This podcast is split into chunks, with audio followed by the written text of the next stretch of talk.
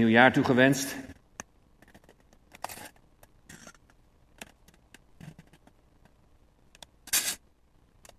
Als ik een cadeautje krijg aangeboden, als ik de genade krijg aangeboden, dan pak ik het ook uit.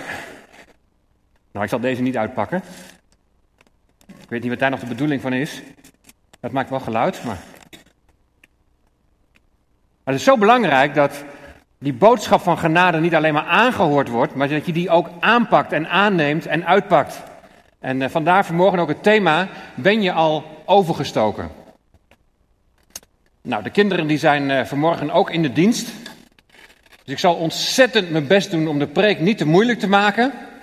Maar dat jullie ook een beetje begrijpen waar het over gaat. En ik denk dat zeker de eerste helft zal dat heel goed lukken. De tweede helft is misschien ietsjes moeilijker. Maar als je dat dan niet begrijpt, dan ga je het bij je vader of moeder vragen na de dienst. Dan letten die vanmorgen ook heel goed op.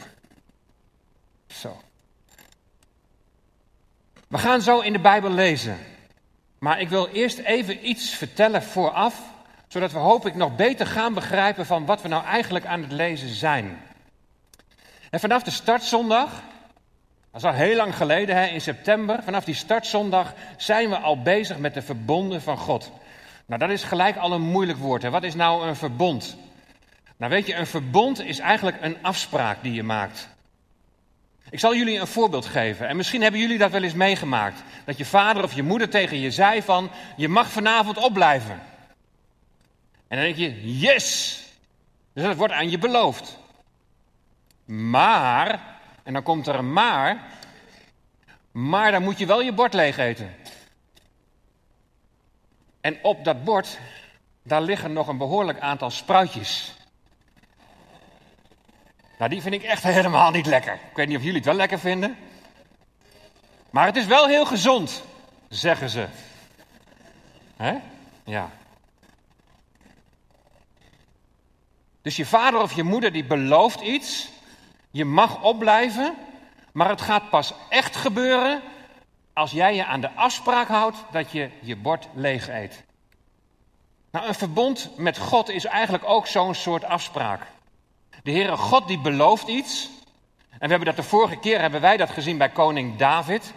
Dan zegt en dan belooft de Heere God het volgende. David, na jou zal steeds iemand uit jouw familie op de troon zitten en koning zijn. Dat is de belofte. Maar dan is er ook een maar. Maar David, dan moet je wel gehoorzaam zijn. Dan moet je wel naar mij luisteren. Dan moet je wel doen wat ik zeg, zegt de Heere God. En dan moet je soms misschien iets doen wat je helemaal niet leuk vindt. En zoals die spruitjes opeten. Maar wat God van je vraagt, is wel heel gezond. Soms is het misschien best wel lastig om, om Gods wil te doen. Maar het is wel gezond. Want Hij weet, als je doet wat Hij zegt, dat het heel goed voor je is. Nou, over welke verbonden hebben we het al gehad? Nou, hier gaan zometeen de kinderen gaan hier namen zien die ze vast wel kennen. En ze mogen ze alvast een beetje raden. Want wie was de allereerste mens die de Heere God heeft gemaakt? Adam, goed zo. Jullie mogen ook gewoon hard roepen hoor, maar ook al tegelijk allemaal. Dus de eerste is Adam. De tweede, wie moest er een hele grote boot bouwen? Noach, goed zo. Kijk het verbond met Noach. Nu even iets moeilijker. Wie moest er helemaal uit Ur der Galdeeën komen? Ja, goed zo. Ik hoorde hem, Abraham. Het verbond met Abraham. Vaders en moeders niet voorzeggen, hè? Dan, wie werd in een biezenmandje gelegd en dreef over het water? Ja, heel goed. Nou, perfect. En wie was de tweede koning van Israël? David, goed zo. De eerste was Saul hè, en de tweede was David. Dus het verbond met David. En dan had ik iedereen beloofd, dan gaan we daarna nog het nieuwe verbond behandelen. Maar er is er eentje bijgekomen, of eigenlijk er is er eentje tussen gekomen. Kijk maar, het verbond met Moab. En Moab is een landstreek, je ziet het daar helemaal rechts onderin, bij het kaartje tegen die dode zee aan. Daar rechts onderin, daar is het volk van God en ze zijn daar vlakbij het beloofde land. En ze moeten dan nog iets noordelijker en dan kunnen ze de Jordaan oversteken en dan gaan ze Canaan veroveren. God sluit verbonden, dus hij maakt afspraken met personen, met zijn volk. En het doel van de relatie die God aangaat met die mensen of met het volk, met het volk Israël, is om zo door hen heen alle andere volken van deze wereld te gaan bereiken en te laten zien wie de Heere God is. De vraag van morgen is: ben jij al overgestoken? En deze foto die is gemaakt tijdens de reis naar Israël en dit is de Jordaan. En dan zie je toevallig daar ook nog een bootje op varen. Nou, wie is er al overgestoken? Kijk, we zijn net overgestoken van 2018 naar 2019. Nou, iedereen die gaat daar automatisch in mee. Je kunt niet zeggen van ik blijf in 2018. Dat kan niet. Maar ben je al overgestoken in die zin dat je met je hart kunt beleiden, met je hart kunt zeggen, de Heer Jezus Christus is mijn redder en Hij is mijn verlosser. Weet je, als je nou een rivier moet oversteken en je weet dat daar aan de andere kant mensen zijn die niet op jou staan te wachten, die helemaal niet blij zijn dat je komt, ja, dan doe je dat niet zomaar. Dan steek je niet zomaar over.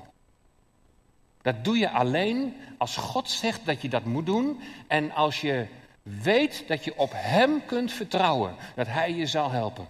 En dan wil je oversteken. Geloven is vertrouwen. En misschien twijfel je nog. Of, of je weet niet hoe je over moet steken. Dat komen we ook wel tegen. Of, of je vraagt je af hoe dat aan die andere kant, als ik dan overgestoken ben, ja, maar hoe zal dat daar dan verder gaan? Wat heeft dat dan voor gevolgen voor mijn leven? Nou, we gaan vanmorgen kijken wat we kunnen leren van Gods verbond met zijn volk als ze op het punt staan om over te steken. En we gaan zo meteen lezen uit het boek Deuteronomium. Het volk van God is bevrijd uit Egypte. De Heere God heeft in de woestijn een verbond, een afspraak met zijn volk gesloten. Ze kregen daar de wet, ze kregen daar de tien geboden. En toen, ze verder op reis, en toen zijn ze verder op reis gegaan naar dat beloofde land. En ze lopen in totaal 40 jaar door de woestijn. Dat had niet zo lang hoeven te duren. Maar jullie kennen denk ik wel, herkenderen, jullie kennen denk ik dat verhaal wel van die twaalf verspieders. Weet je dat nog? Die mannen die alvast moesten gaan kijken, die alvast vooruit moesten gaan, of ze Canaan wel zouden kunnen veroveren. Toen waren er tien waren er goed en twee waren er slecht, hè? Ja? Oh ja, precies. Heel goed opgelet. Was precies andersom. Twee waren er goed en tien waren er slecht. Die tien die waren doodsbang voor de Kanaanieten. Dat zijn de mensen in Canaan. En toen ze terugkwamen, toen zeiden ze tegen iedereen: We moeten er niet aan beginnen. We moeten dat land niet willen veroveren. Want we hebben hele grote steden gezien met muren eromheen. En die mensen, joh, dat zijn, dat zijn mensen als reuzen. Daar moet je voor oppassen. En zo zijn er altijd mensen die niet die oversteek durven te maken. Die op hun eigen manier wel reuzen zien of ommuurde steden, misschien wel muren om hun eigen hart heen. En die maar niet durven over te steken. Die niet durven te vertrouwen. Maar er waren ook twee goede verspieders. Weten jullie nog hoe die goede verspieders, hoe ze heten? Hoe heet die twee goeie? Ja, goed zo. Jozua en Caleb. En dat waren die twee goeie. En die vertelden aan iedereen van hoe mooi dat land is. En zij vertrouwden op God dat die hen zou helpen om dat land te veroveren. En daar gaat het om. Durf je op God te vertrouwen? De anderen die worden zo boos op Jozua en Caleb dat ze hen willen stenigen. En dat is net zo lang met stenen gooien totdat iemand doodgaat. Maar dat gaat niet gebeuren, zegt de Heere God. En dan grijpt God in en dan straft hij het volk. En daarom lopen ze zo lang door die woestijn. Maar nu zijn ze dan eindelijk bij het beloofde land. Na Moab moeten ze nog een klein stukje door de Jordaanstreek omhoog. En dan zullen ze de Jordaan gaan oversteken. Nou, nu nog een vraag aan de volwassenen. We gaan lezen uit Deuteronomium. Wie weet wat dat woord betekent, Deuteronomium?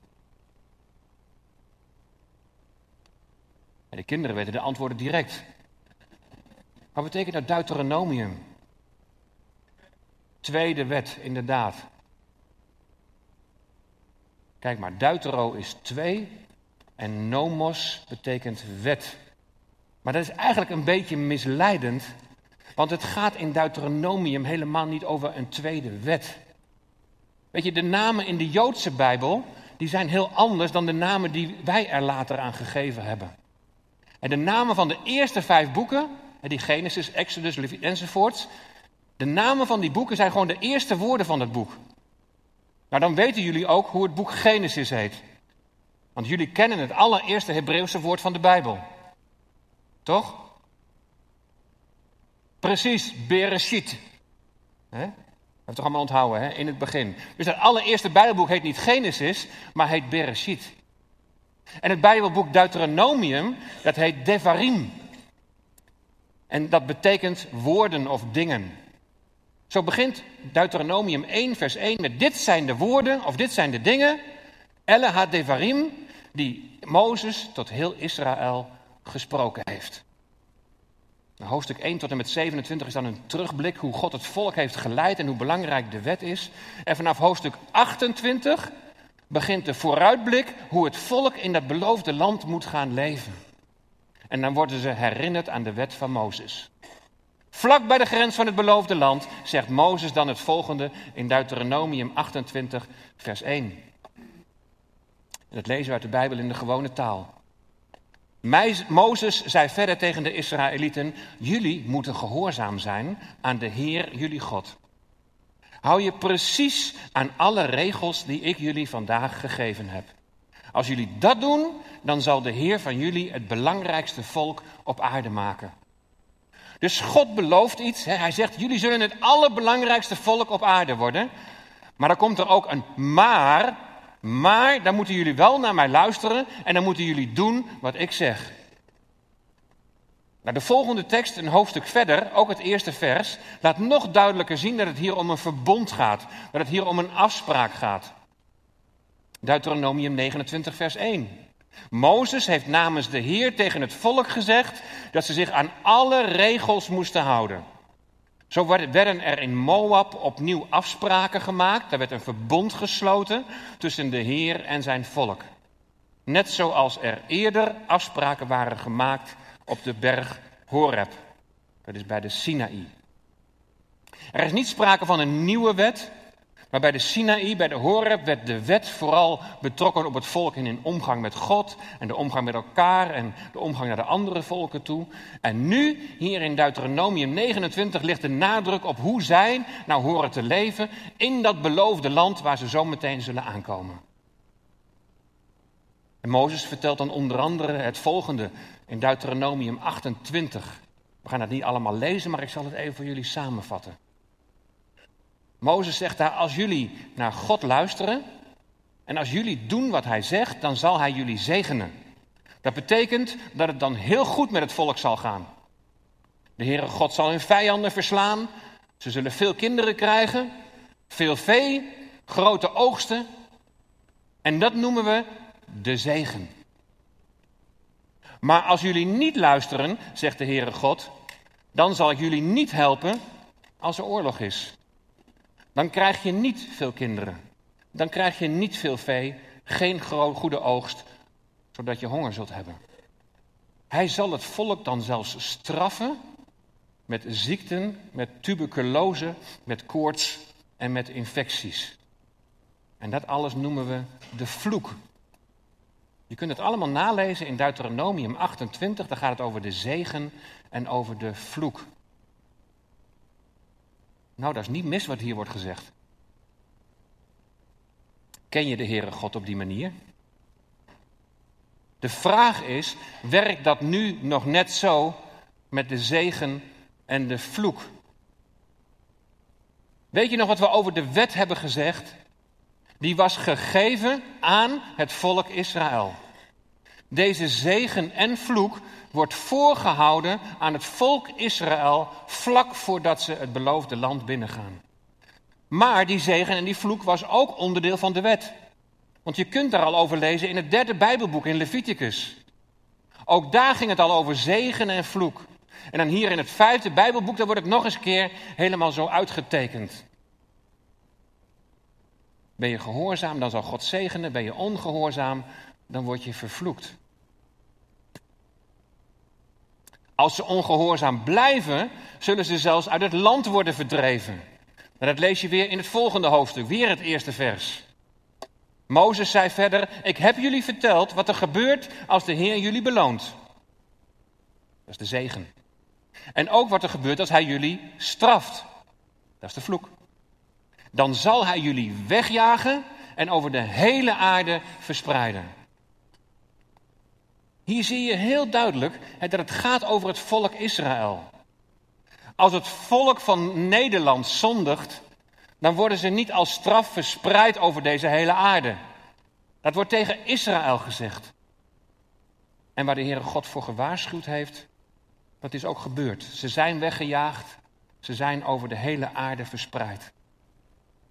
Maar direct daarachteraan, in datzelfde vers nog, in vers 1 en daarna ook vers 2, daar geeft de Heer alweer een geweldige belofte. Hij zegt, dan, dan zullen jullie nadenken. En samen met je kinderen zullen jullie weer terugkomen bij de Heer, jullie God. En jullie zullen Hem weer gehoorzamen met je hele hart en je hele ziel. En dan zullen jullie doen wat ik jullie vandaag geleerd heb. Het volk Israël zal in de vele landen waarover ze verspreid zijn, zullen ze tot inkeer komen. Ze zullen dan de Heere God weer willen gehoorzamen. Ze willen weer naar Hem gaan luisteren, doen wat Hij zegt. En dan zullen ze door de Heer thuis worden gebracht in Israël. Je kunt het allemaal lezen in hoofdstuk 30, Deuteronomium hoofdstuk 30. En nog veel meer andere Bijbelgedeelten in het Oude Testament. Ze staan nog maar aan de grens. En het land moet nog worden veroverd. Maar dan is het eigenlijk al duidelijk dat ze door ongehoorzaamheid uit het land zullen worden verdreven. Wat ook gebeurd is. Maar door gehoorzaamheid zal God hen weer terugbrengen uit de vele landen waar ze wonen. Weer terug naar Israël. Dat land waar zoveel om te doen is. Afgelopen jaar heeft Trump, president van Amerika, Jeruzalem erkend als hoofdstad van Israël. En dan zijn er landen die het afkeuren. Er zijn landen die hem vervloeken. Anderen vinden het geweldig. Er zijn zelfs mensen die zeggen dat dit een teken is dat de Messias spoedig zal komen. Maar van wie is dat land eigenlijk? Dat wordt niet bepaald door Trump. Daar heeft de Heere God hem niet voor nodig. God heeft al lang duidelijk gemaakt van wie dat land is. Een vraagje. Hebben de Palestijnen, hebben zij rechten op dit land? Als je de kinderen die geven wel antwoord. Die mogen best een beetje meedoen. Heeft Europa het recht om dit land te verdelen? Jullie vaders en moeders durven niet. Bij de volgende kijken of ze meedoen. Heeft de VN, of zoals onze Joodse gids zei, de United Nonsense. Heeft de VN, heeft de VN het recht te bepalen wie in dat land mag wonen? Oké, dan gaat het wat beter. Heeft het volk Israël recht om daar te wonen? Nee. En dat antwoord had je misschien niet direct verwacht. Ze hebben niet het recht om daar te wonen, maar het is een nee met een tenzij. Tenzij. De Heere God die heeft over het land het volgende gezegd in Leviticus 25, vers 3. Het land behoort mij toe. Dat heeft de Heer gezegd. Israël mag daar wonen. Voor hen is het land bestemd. Maar ze hebben daar geen recht toe. Ze hebben plichten naar hun God. Deuteronomium 30, vers 1, wat we net hebben gelezen, laat zien dat er een tijd komt dat ze God weer zullen gehoorzamen. En dat is nu zeker voor hen als volk nog niet het geval. Een heel belangrijk vers is vers 6, Deuteronomium 30, vers 6, waar staat hoe het kan dat er een tijd zal komen dat ze weer goed zullen luisteren. En daar staat het volgende. De Heer zal zorgen dat jullie hart zich voor Hem opent. God die zal iets in het hart van zijn volk gaan doen. Hoe dat en wanneer dat gebeurt, dat horen we volgende week. Voorwaarde voor terugkeer is dus weer gehoorzaam worden aan God. En die gehoorzaamheid zal God in hun eigen hart gaan uitwerken. Nou, is het volk gehoorzaam geworden aan God in of vlak voor 1948, toen er weer een Joodse staat kwam? Het antwoord is nee. Het volk heeft zich niet bekeerd. Ultra-orthodoxe Joden die zijn het dan ook helemaal niet eens met de huidige staat Israël. En die zien het als mensenwerk, die, die zien het niet als godswerk. Betekent dat dan dat ze er weer uit zouden moeten? Nee, dat zeg ik niet. Moet er dan een twee-staten-oplossing komen? Dat zeg ik ook niet. Eigenlijk vind ik persoonlijk dat we ons helemaal niet met politiek bezig moeten houden. De Heere God is niet afhankelijk van beslissingen in Brussel. Hij is niet afhankelijk van beslissingen binnen de VN of de mening van Trump. Ja, natuurlijk, hij kan het wel gebruiken. En misschien gebruikt hij Trump wel als een kores, wie weet. Maar hij zal het hart van zijn volk voor hem openen. En hij zal ze terugbrengen in het land dat zijn eigendom is. En niets kan dat tegenhouden. Ik zegen het volk. En ik bid voor de vrede van Jeruzalem. Ik ben bewogen met dit volk omdat het Gods volk is. En natuurlijk moeten we onze stem laten horen als dit volk onrecht wordt aangedaan. Maar ik kan tegelijkertijd niet altijd onvoorwaardelijk achter hun handelen staan. Dat los van God gebeurt. Het is wonderlijk. Weer een Joodse staat. En het is bijzonder hoe velen al zijn teruggekeerd. Helpen de mensen, of helpen mensen de vervulling van profetieën een handje? Of, of zit Gods hand erachter? Nou, wellicht allebei. Dat is, dat is door ons is het niet te doorzien, het is niet te doorgronden. Ik laat dat los. Wat ik wel weet, is dat de Heere God zijn volk niet vergeet. Dat ze tot bekering zullen komen. En dan massaal, dan massaal zullen terugkeren zoals God heeft beloofd. Als je dat nou allemaal leest hè, over zegen en vloek, dan is God best wel streng voor zijn volk, vinden jullie niet? Dat heeft te maken met het volgende, wat God tegen zijn volk heeft gezegd. Hij heeft gezegd, wees heilig, want ik ben heilig. God is heilig. Dat betekent dat de Heere God alleen maar het goede kan doen. Hij doet nooit iets verkeerd. Hij denkt nooit iets verkeerd. Hij doet nooit iets fout. Hij is volmaakt. Hij is zonder zonde. En hij wil zo dat zijn volk is als hem. En, en ja, daar brengen ze niet veel van terecht. En dat komt omdat ze steeds opnieuw niet met God leven. En de afgoden gaan aanbidden. De Heere God wil dat zijn volk aan andere volken laat zien wie hij is. Daarom worden die afspraken gemaakt. Daarom komt het allemaal zo precies. Daarom moeten ze goed luisteren en doen wat God zegt. Want als ze dat niet doen en op een hele andere manier gaan leven, ja, dan geven ze een verkeerd beeld van wie God is aan de andere volken. Wees heilig, want ik ben heilig. Nou, hoe zit het nu met ons? Hoe zit het nou met die zegen en die vloek? Geldt dat ook nu nog? Als je gehoorzaam bent, zegent God je. En als je ongehoorzaam bent, vervloekt hij je. Nou, ik denk dat ik hier niet meer zou staan. Ik hoor zelden of nooit mensen zeggen: Ik word gezegend met allemaal goede dingen. En dat komt omdat ik zo goed naar God luister en doe wat Hij wil. Wat ik nog wel eens hoor, dat is het volgende. Als je nou precies doet hè, wat God zegt. Als je bidt naar zijn wil. Als je bidt in autoriteit. Als je bidt in geloof. En begrijp me niet verkeerd, dat is allemaal goed en allemaal heel belangrijk. Maar dan wordt dat gekoppeld aan de garantie dat de Heer je geeft waarom je vraagt. de beloften van kinderen krijgen. Veel vee en grote oogsten. Nou, in onze tijd betekent dat rijkdom en heel veel bezitten. Terwijl de Heere God heeft gezegd: het is voor een rijke moeilijk om in te gaan. De belofte van genezing. En, en beloften worden dan zomaar geclaimd alsof het aan ons is beloofd. Geclaimd betekent dat de mensen zeggen: Ik heb daar recht op. Want het staat daar toch. Ik hoorde laatst nog een preek van een landelijk bekende evangelist die in een baptistengemeente sprak over genezing. En hij las teksten uit het Oude Testament over genezing en hij zei, zie je wel, God geneest. En dat doet hij vandaag op dezelfde wijze. En hij doelde op lichamelijke genezing, terwijl de helft van de teksten over genezing van zonde ging. Dus je geestelijke genezing. En de andere teksten, die wel over lichamelijke genezing gingen, stonden in het teken van de belofte van zegen aan het volk Israël als ze gehoorzaam zijn. Deuteronomium 28, de zegen en de vloek. Maar dat kunnen we niet zomaar één op één doortrekken naar vandaag. Dan doen we hetzelfde als bij de vervangingstheologie. Dan zeggen we dat de gemeente in plaats van Israël is gekomen. Moeten we dan maar niet meer bidden en vragen om genezing? Zeker wel. En misschien moeten we dat nog wel meer doen dan dat we nu doen.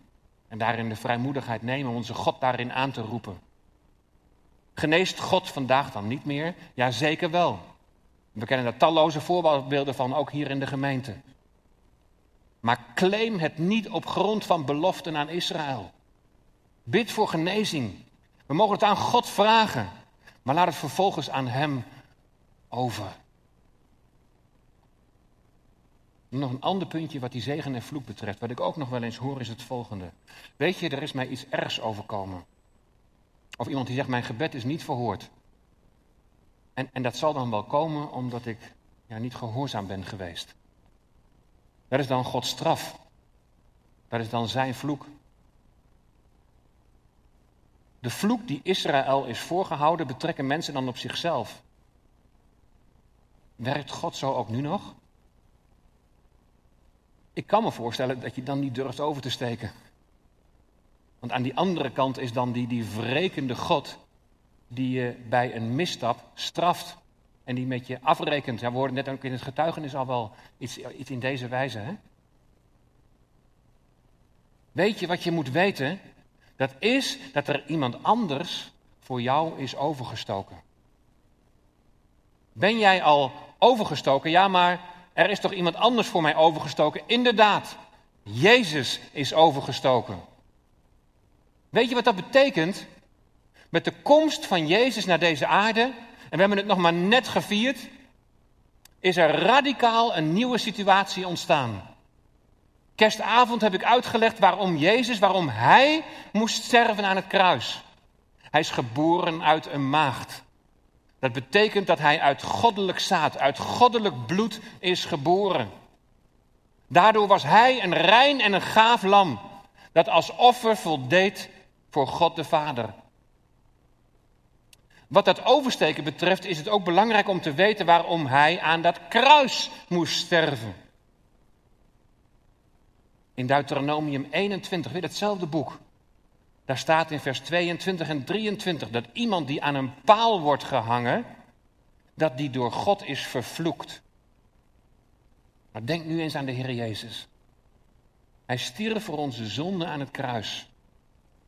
Het kruis was ook een paal. En de dwarsbalk die moest de Heer Jezus zelf dragen. En nu moet je maar eens meelezen wat de apostel Paulus daarover zegt in Galaten 3, vers, 3, vers 13. Eh, Christus heeft ons vrijgekocht van de vloek die de wet over ons bracht, door voor ons die vloek op zich te nemen. Er staat immers, iemand die aan een paal is gehangen, is vervloekt. Er staat immers, Paulus verwijst daar naar Deuteronomium 21. Daar staat namelijk dat iemand die aan een paal gehangen is, die is vervloekt. En zo kun je zeggen, Jezus is voor ons, hij is voor jou overgestoken. Hij heeft de vloek van de wet, want de wet die leidt tot de dood, die heeft hij op zich genomen. Daarom moest hij sterven aan een kruis. Opdat hij de vloek kon wegnemen. Zegen en vloek. Opdat hij de vloek kon wegnemen. Door zelf die vloek te worden. En zo ons kan laten delen in zijn zegeningen. Opdat hij ons, jou kan laten delen in het leven. In het waarachtige leven. Het eeuwige leven. Hij heeft de vloek op zich genomen. Hij laat ons delen in zijn zegeningen. En daarbij ligt de nadruk niet op aardse zegeningen. Lees maar Efeze 1, daar gaat het over geestelijke zegeningen. En ja, dan ben je overgestoken. En hoe zal dat dan gaan in dat beloofde land? Nou, in Efeze 6, daar lees je dat er strijd zal zijn. En dat Jezus zelf onze wapenrusting is. Hoe moet je nu oversteken? Hij is toch al overgestoken? Enige wat je moet doen, is je in zijn armen als het ware storten en zeggen: Dank u wel dat u dat voor mij hebt gedaan. Als u dit niet had gedaan aan het kruis, dan zou de vloek over mij komen. Want ik kan onmogelijk vanuit mijzelf gehoorzaam zijn. Oversteken is niet een actieve daad van inspanning, maar is overgave. Geloven is vertrouwen, is overgave. Als je zegt, er is iets ergs gebeurd, dus God straft mij, dan is het alsof Gods liefde voor jou afhankelijk is van wat jij wel of niet doet. Maar Gods liefde is onvoorwaardelijk. Als je zegt, als ik maar zus doe of zo doe, dan zal God zegenen, dan maak je God afhankelijk van wat jij wel of niet op de goede manier zou doen. Wat maken we God dan klein? Hij is veel groter dan dat. God is soeverein. Dat betekent, hij staat boven wat wij doen en wat wij verwachten. En betekent het dan maar dat je erop los kunt leven? Dat het allemaal niet meer uitmaakt wat je doet? Oh zeker wel, want ook voor ons geldt, wees heilig want ik ben heilig. Wij mogen als gelovigen niet een verkeerd beeld van God geven naar de wereld om ons heen. We zijn geroepen, zoals we het in onze missie van de gemeente hebben verwoord, om de heerlijkheid van God, geopenbaard in zijn Zoon Jezus Christus, te weerspiegelen. Wat het volk Israël betreft, hebben we gelezen dat de Heer ervoor zal zorgen dat hun hart zich voor Hem opent. God gaat iets doen in hun harten. Maar bij wie zich al in de armen van Jezus heeft overgegeven, heeft hij dat al gedaan. Hij heeft iets in je hart gedaan. En hij gaat iets blijvends in jouw hart doen. Hij wil je van dag tot dag vernieuwen en je veranderen naar het beeld van de Heer Jezus. Hij wil je helpen om op Hem te vertrouwen, ook in het jaar dat weer voor ons ligt, 2019 opdat Hij gehoorzaamheid in jou zal uitwerken. En daarin zijn we samen onderweg. En daarom beginnen we vanmorgen met de maaltijd van de Heer. De maaltijd die de gemeenschap met de Heer Jezus uitdrukt, maar ook de gemeenschap met elkaar. We doen het tot gedachtenis van de Heer Jezus. Hij die het gave lam was, werd ter, slechting, ter slachting geleid. Hij was aan die paal de vervloekte. Hij heeft onze zonde en de straf van God op onze zonde, de vloek, die heeft hij meegenomen in de dood. Hij is weer opgewekt. Opgestaan. En daarin mogen wij door geloof delen. En zo met elkaar in deze maaltijd mogen we het leven vieren. Wat we zo uitdrukken in de maaltijd. Wat we zo uitdrukken in de maaltijd. Zijn sterven en zijn opstanding drukken we ook uit in de doop. Voor velen is de doop nog een moeilijkere stap dan de maaltijd. Maar ik wil je zeggen, geloven is vertrouwen. Een getuigenis geven op het podium, geloven is vertrouwen. Wat zal mijn familie ervan zeggen? Wat zullen ze er allemaal van vinden? Geloven is vertrouwen. En dit jouw reuzen? Ben je als Jozua en Caleb? Vertrouw je erop dat God met je meegaat. Oversteken is overgave. En in die overgave, dan laat je al het oude achter je. Je oude leven, je zonde, alles wat mensen van je vinden. je angst en je onzekerheid, afwijzing, noem het allemaal maar op. De Heer ging het volk voor naar de overkant. De Heer gaat ons voor het nieuwe jaar in. Durven wij in vertrouwen Hem te volgen? Wat dat ook voor consequenties heeft in ons leven. dan komt er misschien een keer een bordje met spruitjes voorbij, of in ieder geval dingen die we misschien niet zo prettig vinden, of die misschien wel een beetje pijnlijk kunnen zijn. we zeggen maar vertrouwen op u, want u weet wat het beste is. De Heer Jezus gaat voor, samen in zijn voetspoor. Ga je Hem vertrouwen in 2019? Dan ben je een gezegend mens. Amen.